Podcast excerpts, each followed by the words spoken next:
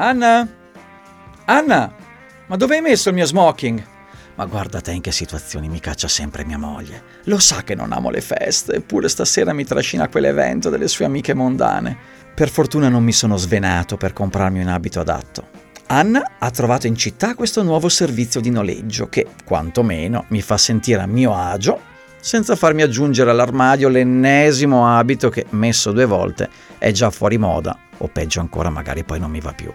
Stasera però devo dire che non vedo l'ora di entrare a teatro allacciandomi questo bel monopetto alla James Bond. Ta-da, ta-da, ta-da.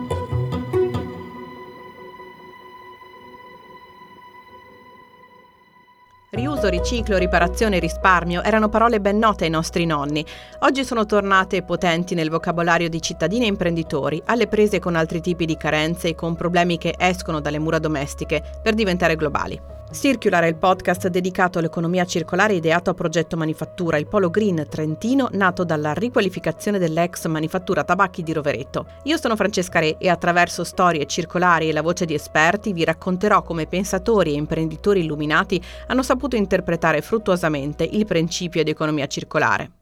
Il nostro marito schivo agli eventi mondani introduce il tema di questa puntata. Oggi parliamo di fashion industry e di moda circolare, una fase quest'ultima avviata in tempi recentissimi, dopo una grande operazione di pulizia della filiera produttiva dei materiali chimici tossici che erano utilizzati in passato per realizzare certi capi di abbigliamento. È stata una grande ondata, durata un decennio ed è stata condotta con forza da campagne di ONG come Greenpeace per evitare di mantenere in circolo veleni dannosi per la salute e per l'ambiente. La circolarità nel mondo della moda si è affacciata quindi da poco, ma secondo le previsioni dominerà gli scenari futuri. Si potrebbe quasi dire che è l'ultima novità in fatto di moda. Abbiamo chiuso eh, questa epoca importante di rivoluzionaria di, di eliminazione delle sostanze chimiche pericolose dalla moda, diciamo così, in epoca pre-Covid, si può dire, eh, oggi siamo pronti in qualche modo a, eh, a fare questo nuovo passo e, e, di sicuro mettendo insieme questi due elementi, le, l'eliminazione delle sostanze chimiche pericolose e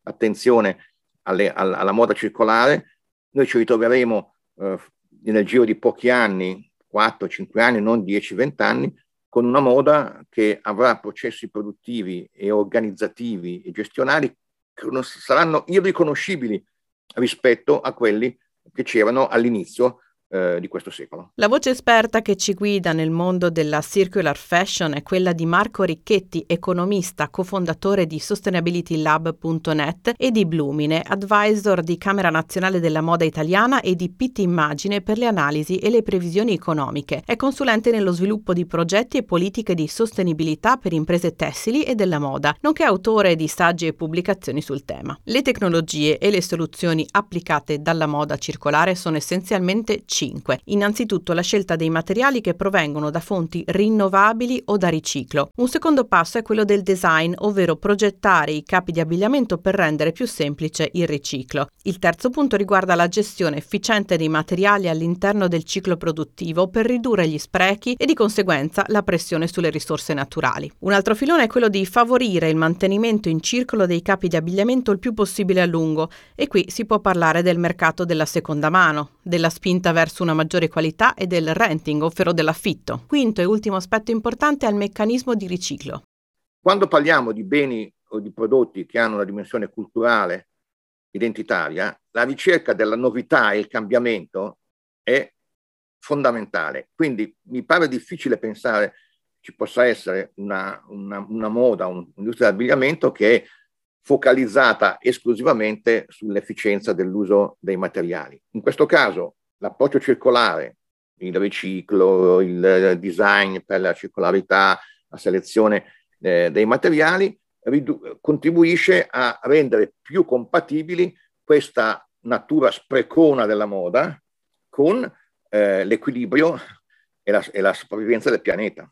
In paesi come l'Italia il canale di raccolta dei capi usati passa sotto il controllo delle amministrazioni pubbliche che nella maggior parte dei casi appaltano alle ONG o alle associazioni caritatevoli. Ma non è il riciclo la sfida del momento. Non è eh, semplicissimo eh, riciclare eh, i capi eh, usati. Eh, ogni volta che un capo, per esempio, è composto da fibre diverse, pensiamo per esempio a un qualunque abito che ha un 5-10% di, eh, di lycra o di altro eh, e, elastomero diventa impossibile da riciclare in nuovo filato.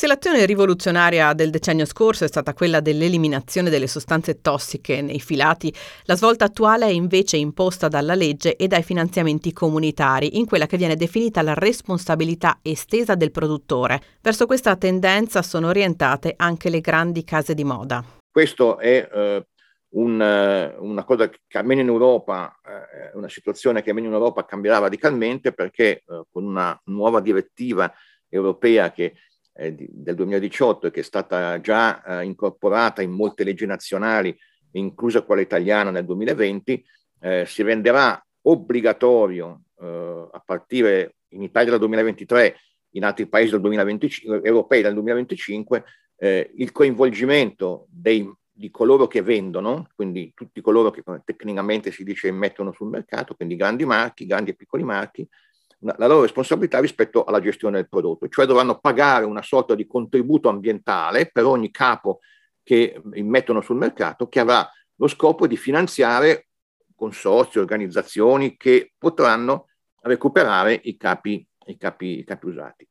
Negli anni 70 e 80 un giovane della media borghesia mai e poi mai avrebbe esposto il proprio status comprando un capo usato. Oggi invece assistiamo a comportamenti di acquisto trasversali tra le nuove generazioni che alimentano un boom del vintage e del second hand e sono anche disposti a spendere qualcosa in più per i marchi che godono di una certa reputazione in sostenibilità. Ma per individuare il target della moda circolare vanno fatte altre considerazioni.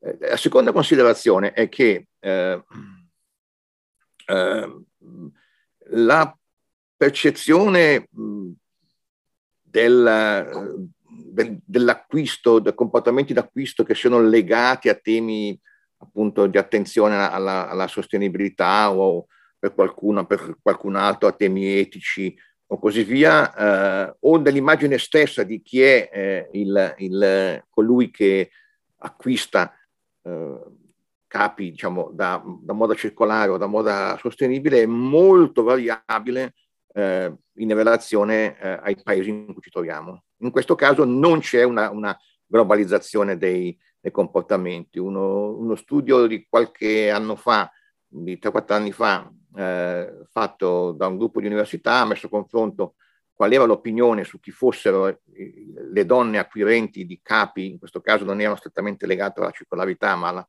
alla sostenibilità e si è visto eh, che eh, c'è una differenza radicale tra i focus group fatti in Canada, in cui l'idea era sì, chi, chi, chi acquista questi capi è una donna mm, moderna, attenta a se stessa, attenta alle tendenze, attenta alla moda.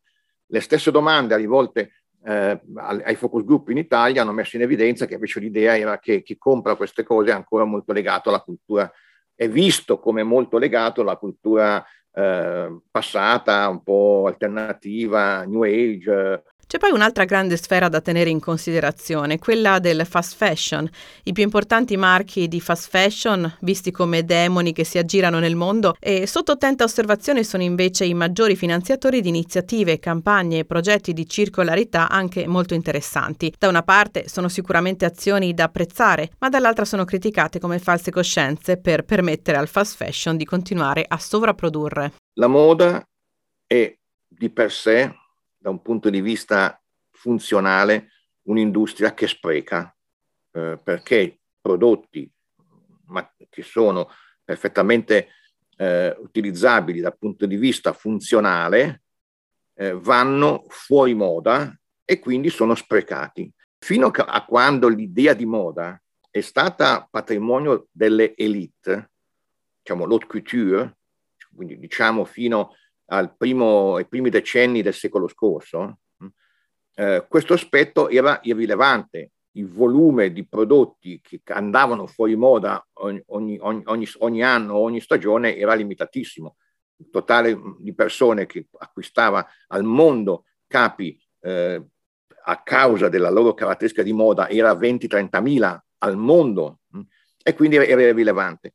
Quando, questa, quando negli anni 70 dell'anno scorso, del, del secolo scorso, eh, il, con il pret-à-porter l'attenzione alla moda si è allargata, pur sempre ad un'elite, no? Mm, perché sicuramente è un'elite di ricchi, eh, che hanno cominciato a cambiare le, le giacche o, o, gli abiti eh, perché era arrivata la nuova moda, no? Tutti, quelli della metà si ricordano benissimo gli anni 70, 80 e così via.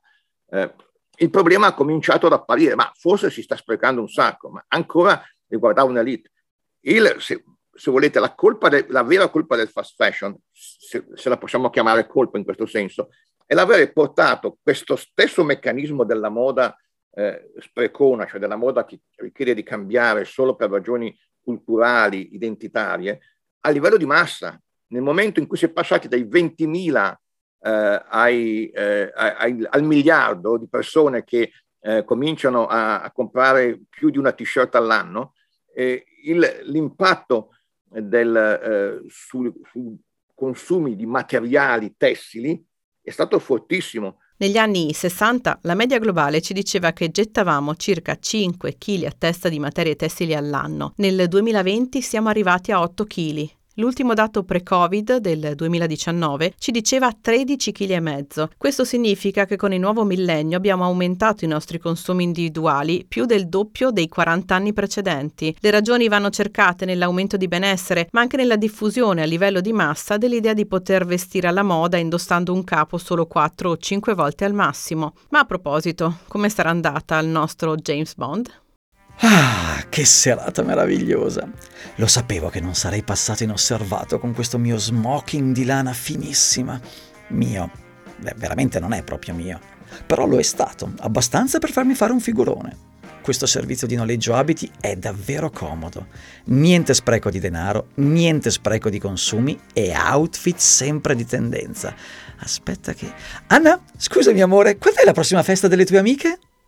Anche se l'affitto di abiti è considerato in maniera controversa da alcune correnti sulla moda circolare perché sembrerebbe indurre ad un approccio usa e getta, è pur vero che si traduce in un prodotto come servizio, ovvero proprio in uno dei modelli di business riconosciuti nella circolarità. D'altro canto, come in tutte le correnti appena nate, c'è molto entusiasmo, ma anche molto caos. In ogni caso, come ha ricordato Ricchetti, il futuro della fashion industry, dai grandi brand alle piccole realtà, non potrà prescindere dai meccanismi coerenti con la circolarità circolarità e l'esperienza della pandemia da Covid-19 è stata un booster in questo senso. I segnali sono già importanti per un settore che oggi è responsabile del 10% delle emissioni globali di carbonio, più di tutti i voli internazionali e del trasporto messi insieme. Il grande successo di Vinted, che ormai conosciamo tutti, ne è la dimostrazione più lampante, ma non è certo l'unica. A Vicenza, per esempio, la startup Nazena trasforma gli scarti tessili in altri oggetti come mobili o piccoli contenitori. A Trento, Redu produce borse accessori unici numerati da materiali di recupero come banner pubblicitari o tessuti di tappezzeria. In progetto manifattura la startup Nogiola produce vestitini che si adattano alla rapida crescita dei bambini per farli durare più a lungo. Nel mondo dell'alta moda una Maison, che sta contribuendo in modo avanguardista al mutamento culturale verso l'economia circolare è Salvatore Ferragamo, che ha aperto una piattaforma web per un dialogo aperto sul tema della sostenibilità. La transizione ecologica è dunque in atto anche nel settore moda e come in tutte le rivoluzioni ne uscirà vincitore chi saprà mostrare resilienza